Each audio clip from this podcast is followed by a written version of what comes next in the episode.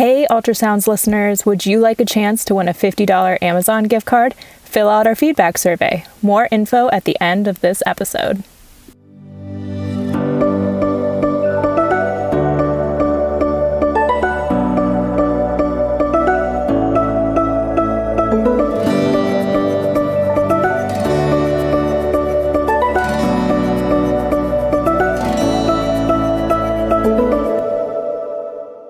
Everyone. Welcome to Ultrasounds, a podcast brought to you by OBGYN Delivered. I'm Rachel. And I'm Sanaya. And we're the medical student hosts for this episode.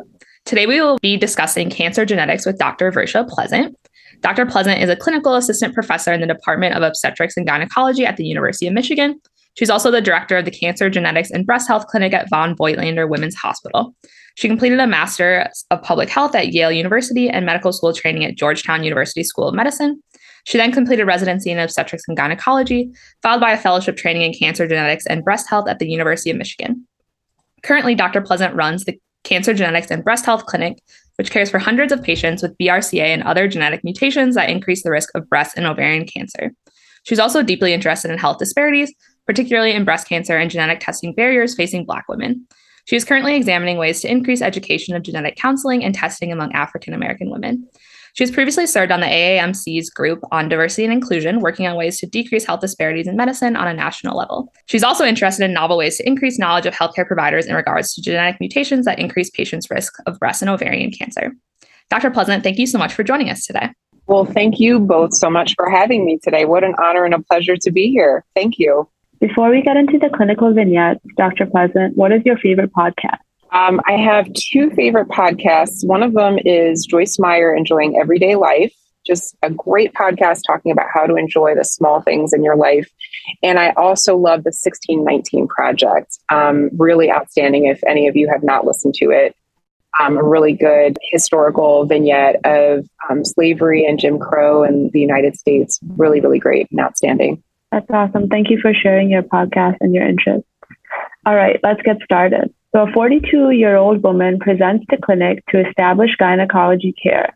During the interview, you learn she has a family history of breast cancer in her mother at age 54, breast and ovarian cancer at age 67 in her maternal grandmother, and pancreatic cancer at age 49 in her maternal aunt. There is no cancer history on her paternal side. She brings up that cancer risk is something that has been on her mind, but she is not sure if she would qualify for genetic testing. How would you counsel this patient? So, my thoughts on this vignette first, I would want to provide support and empathy to this patient. Cancer is obviously a very anxiety provoking thing. And I'd also want to validate that this patient, um, validate her concerns about her cancer risk, and also recognize that she has potentially lost multiple family members to cancer. So, I would also be interested in gathering more family history from her if possible, such as any additional cancer history in her first, second, or third degree relatives, their ages at diagnosis, which she does seem to have provided to us already, on the age at death of her relatives and any genetic testing or pathology they had undergone, and her ethnicity, specifically if she has Ashkenazi Jewish ancestry. But with all that said, I do think she meets criteria for genetic testing, as at least two of her close blood relatives had breast cancer. And then she also has this additional history of pancreatic and ovarian cancer in her relatives as well. Um, Dr. Pleasant, what other genetic testing criteria is helpful for us to know? So, Rachel, you're spot on. So, you know, sort of red flags when we hear about a family cancer history. Things like pancreatic cancer, ovarian cancer, those two things alone, if you hear of a family history that's positive for those two cancers, that person automatically meets criteria for genetic testing based on the NCCN uh, guidelines. So those are things to watch out for. Multiple breast cancers in the family, history of Ashkenazi Jewish ancestry. So these are these are relevant things to know. Another thing that's important to talk to the patient about is, is that sometimes, even though a patient themselves might meet criteria for genetic testing based on their family history, they may not be the best person to test in their family. So, for instance, you had mentioned that um, maternal aunt had pancreatic cancer. So that aunt would actually be the best person to test. The person with the cancer is the best person to test in the family. Um, sometimes, unfortunately, that information is not available if a family member is deceased. So we may have to then go to relatives that are um, a closer relationship genetically to the patient. Um, so, for instance, in this case, would be um, if this is her maternal aunt, maybe her mother would be the next best person to test. So that's really important for patients to understand. Even though you may meet criteria for testing, there may be a better person in your family to test to get that information. I also tell patients that um, especially for patients that may be a little hesitant to undergo testing, may have more questions. Genetic counseling always precedes or should precede genetic testing. Getting genetic counseling, undergoing the counseling, does not automatically commit you to the testing. It's just you're trying to gather more information and hear about what is involved in the testing. Um, so I often encourage patients to just get the counseling first and at least hear what is entailed, and then you can decide if you want to undergo the testing. Um, in terms of cost for genetic testing, so if you meet criteria for genetic testing, most insurance companies tend to cover the cost of the testing. Um, if you don't meet criteria, there are some patients that just want to know, even though they don't meet criteria. Uh, they can pay out of pocket. And along, it's generally along the lines of about $250 at this point in time for genetic testing. I don't want to assume that's a lot or a little bit for anyone, but just to give you a comparison, you know 10 20 years ago brca testing was in the order of thousands of dollars so it has definitely become more affordable um, in some in some senses um, and another thing i want to mention here too is um, our racial health disparities so um, when we look at the data comparing um, say for instance white and black patients Black patients are less likely to undergo genetic testing. Some of that is because they are um, less likely to undergo the testing even when they meet criteria. But some of these patients actually meet criteria and are not even offered testing by their healthcare providers. So that's why I'm really excited about this podcast today because I want to put this all on, on all of your radars. Um, that there are groups of patients that are at higher risk of cancer, one of those being Black patients at increased risk of dying from breast cancer. This is where this is a population, a community where genetic testing could really play a huge role in prevention. Thank you so much for sharing all of that with us, Dr. Pleasant. Dr. Pleasant, have you ever had someone ask you about consumer available tests and can they be relied on for cancer genetics? Yeah, thank you so much for this question. This is a great one and one that I get often. So, um, the challenge of direct to consumer testing, so something like 23andMe or Ancestry.com, the, the challenge is that uh, I'll give you 23andMe, for example, is licensed to uh, test and report on the three founder Ashkenazi Jewish mutations in BRCA1 and 2. So, the thing that could be potentially misleading for a patient is if they have a strong family history of breast cancer and they undergo testing with 23andMe and they're negative, and they may have a false sense of security thinking that they they have a, a normal risk for breast and ovarian cancer but really they were only tested for these three particular mutations, whereas there are there are hundreds and hundreds of different mutations you can have in BRCA1 and 2. And um, there are other genes that we know about now that increase the risk of breast and ovarian cancer and other cancers that we don't hear about as much as BRCA1 and 2.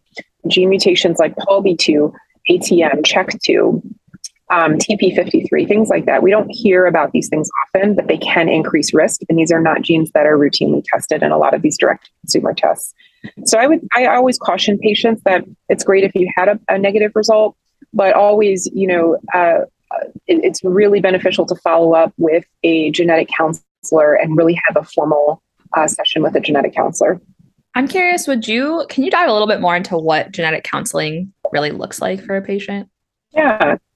Genetic counseling means that you are you have an interaction with a genetic uh, licensed genetic counselor either in person or virtually in which they review your family history. They inform you if you meet criteria for the uh, the national criteria for genetic testing. And then they talk to you a little bit more about what genetic testing entails if you do meet criteria so for instance they may talk to you about um, the actual way that the test is administered. So, for instance, um, at our institution, patients can meet virtually with a genetic counselor. If they agree to the testing, they fill out a consent form agreeing to the testing. They get a test kit sent to them in the mail. They spit in the tube, they send it back, and two to three weeks later, they have their results. Um, some patients at other institutions might have a blood draw, uh, things like that. So it really varies. But Um, the genetic counselor explains that process. Um, patients sometimes have questions about genetic discrimination and consent, and genetic counselors can kind of talk you through that process and give you more information than potentially what you may read online. And furthermore, they also talk to you about the potential types of results that you may get. Um, we use the word mutation really casually, but you know, I the word mutation is a little tricky word because mutation means a change, right? And so people can have a change in their DNA, but that doesn't mean that that change is harmful or pathogenic or increases cancer risk, right? So the genetic counselors also explain about the possibility of having a result such as a change in your in your genome that is benign or a change in your genome that um, is how we say, or what we call a variant of unknown significance, or VUS. This is an equivocal result. These are gene changes that we don't have a whole lot of data on, and we can't clearly classify them as benign or pathogenic. So they're ones that are just monitored over time, and they usually reclassify as benign. So these are the sorts of things that genetic counselors have to offer. Really great at answering questions, dispelling myths, and really um, facilitating this whole process for a patient that may be anxious or nervous about testing. Thank you so much for sharing all of that, Dr. Pleasant. Now we can move on to the next case. So, a 34 year old woman presents to your office to discuss risk reducing surgery. She has a family history of breast cancer in her mother, maternal grandmother, and maternal aunt. She recently underwent genetic testing, which revealed she is a carrier for BRCA2, what risk reducing procedures would you recommend for this patient? So, my thoughts on this vignette. So, we know that BRCA1 and 2 are well known for their increased risk of breast and ovarian cancer, and also that BRCA2 has a slightly lower risk than BRCA1, but both elevated risk compared to the general population. And I think there's three general options for management um, either surveillance, chemoprevention, or risk reducing surgery, which this patient is asking about, which I think could include a bilateral mastectomy or a bilateral salpingo oophorectomy. Um, Dr. Pleasant, how much do these surgeries reduce a patient's risk of developing breast or ovarian cancer? Yeah, so I think let's first talk about breast cancer risk in BRCA1 and 2. So, breast cancer risk in BRCA1, depending on the literature that you read, can be somewhere between 60 and 85%. Again, this, this little varies a bit based on what you're reading. Um, and for BRCA2 can be anywhere between 40 and 60%. Um, we have really good surveillance tools for breast cancer. Uh, mammogram and MRI, um, including more frequent breast exams for the BRCA1 and 2 patients. So the goal of that is to detect a breast cancer early. Okay. Um, we also have the option of chemoprevention, which you talked about, Rachel. These are medications that can decrease your future risk of breast cancer, things like tamoxifen. Um, so those are options. But in terms of um, in terms of risk reduction, there is also the option of bilateral prophylactic mastectomies. Regarding bilateral prophylactic mastectomies, so this is a very personal decision. It should be offered to all BRCA1 and 2 patients. But there are pros and cons to this. The benefits of having a prophylactic mastectomy are that is that it greatly reduces the risk of ever getting a breast cancer. We're talking about 95% or even greater than that, right? Because almost all of the breast tissue is being removed. Not all of it, but almost all of it. So is it still possible to get a breast cancer after having had a mastectomy? Absolutely. But the risk of that is so, so incredibly low. Okay. Um, the the other benefit is that the patient no longer has to undergo screening, mammogram, or breast MRI. Now, if there's a finding um, by the patient or by a healthcare provider, then imaging might be indicated. But this patient no longer then needs to get imaging if they've had a mastectomy. The downsides of mastectomy, though, potentially, include the fact that a patient may not um, will not have the ability to breastfeed after that. So this is comes into play when you have patients of childbearing age. That's something you need to discuss with them. Um, it sometimes involves multiple surgeries, major surgeries, if the patient desires reconstruction. But then finally, it's important also to know that while mastectomy decreases the risk of ever getting a breast cancer, the data actually show that you are no more likely to die from breast cancer, whether you've had the mastectomy or whether you've had the screening imaging. So the mortality is similar. So that's really important for patients to know. Um, you know, for some patients that may have watched a mom or a sister go through breast cancer, they may say, you know what, I never want to experience that in my lifetime. And I think a mastectomy is the right choice for me. Whereas some other patients may say, you know, I don't want to ever experience a cancer, but the bottom line is I don't want to die from the cancer. And if the data show that the two groups are similar, why would I go through with the major surgery? There's no right or wrong answer. It really depends on what the patient desires and really having that shared decision making between patient and provider. In regards to ovarian cancer risk, so for BRCA1, ovarian cancer risk is approximately 40% uh, lifetime risk compared to about 1.3, 1.4% in the general population. And for BRCA2, the average is about 18%. Uh, range is somewhere between 10 and 28%. So, unlike breast cancer screening, we do not have good screening tools for ovarian cancer. There is the CA125, which is a tumor marker, a blood draw, and we have the pelvic ultrasound. While we still sometimes use these modalities, the data show that there's a high rate of false positives. The data suggests that they do not decrease the risk of dying from ovarian cancer and they don't detect ovarian cancer at earlier stages.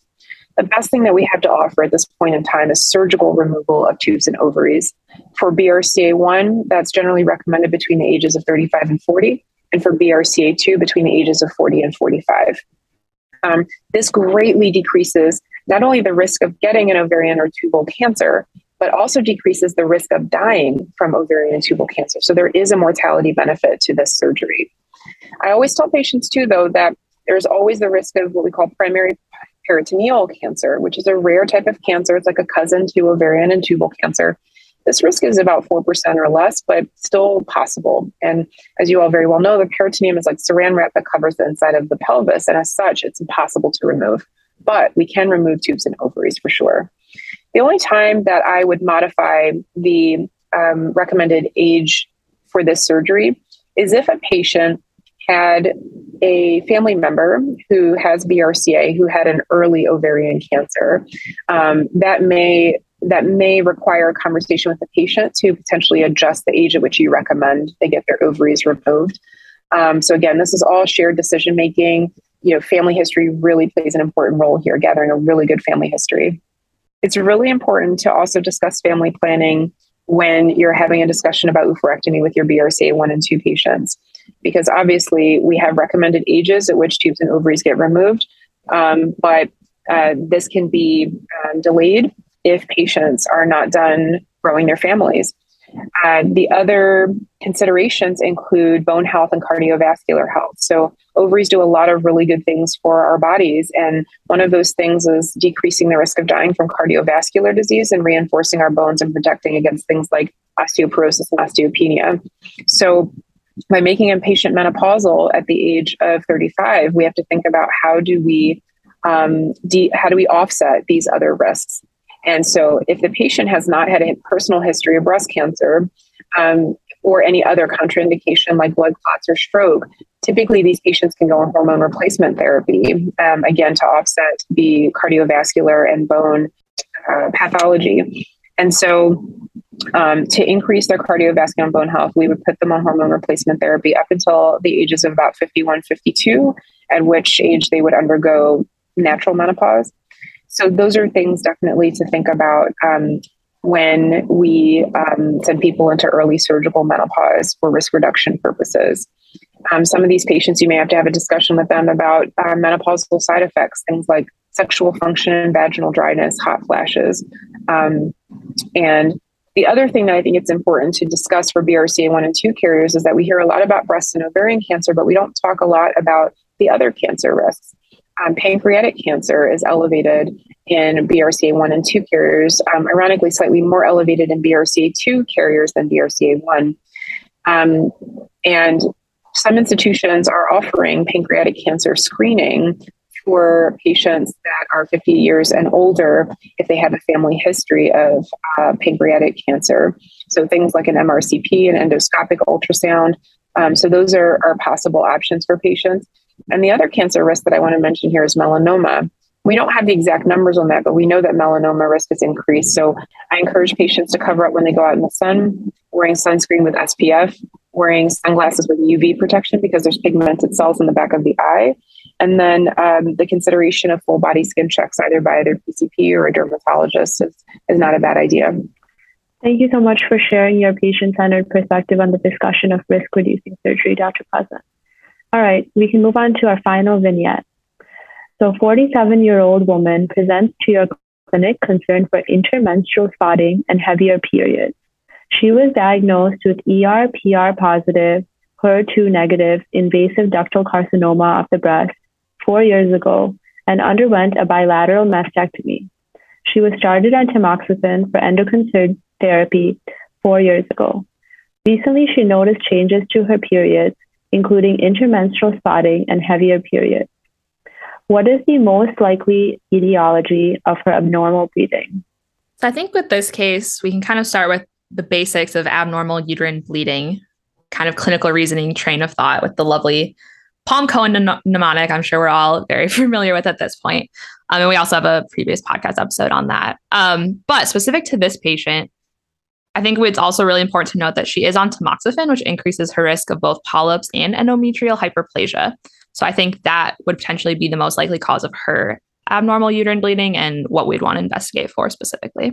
That's correct. I agree with that. That's my leading suspicion in this patient. Um, tamoxifen is a really, really great medication at decreasing future breast cancer risk by 45% or even greater than that.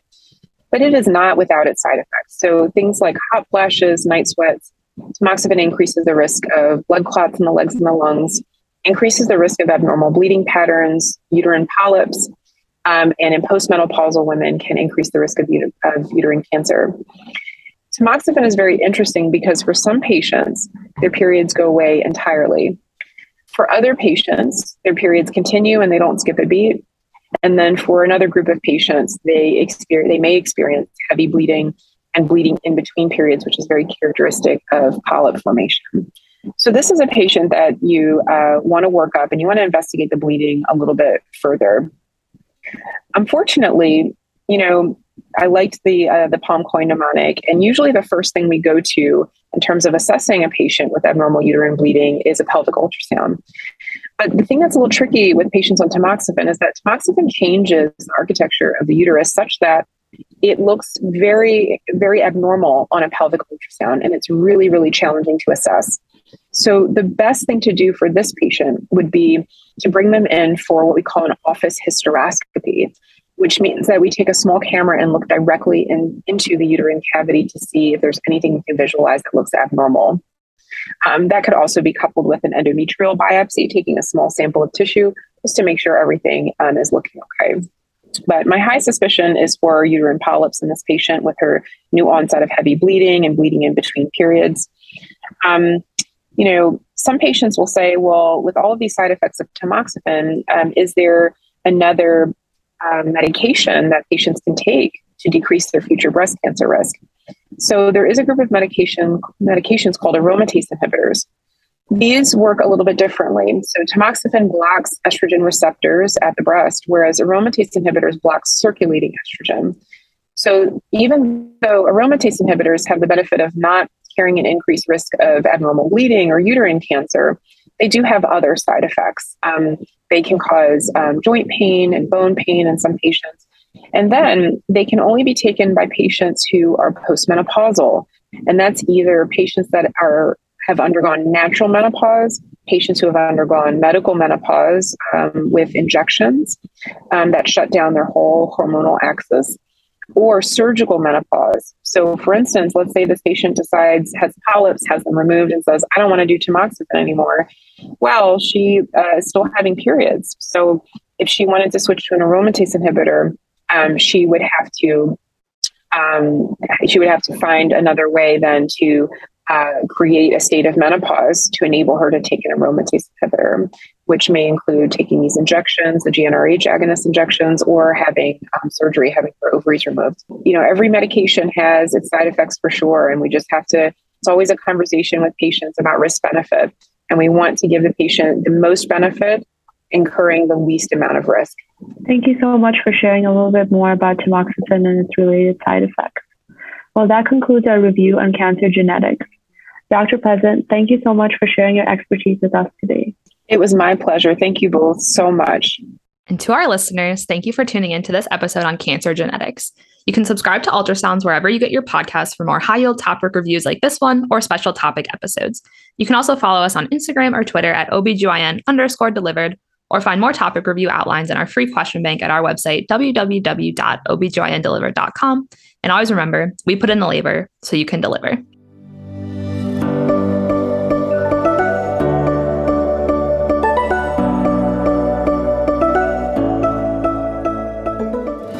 Listeners, thanks for listening to this episode of Ultrasounds. Would you like the chance to win a $50 Amazon gift card? Fill out our feedback survey linked in the description of this podcast. Participation in this survey is voluntary and responses will be used to better ultrasounds for audience members like you. The survey takes less than five minutes to complete and will invite you to enter into a raffle for a $50 gift card upon your submission. OBGYN Delivered appreciates your feedback.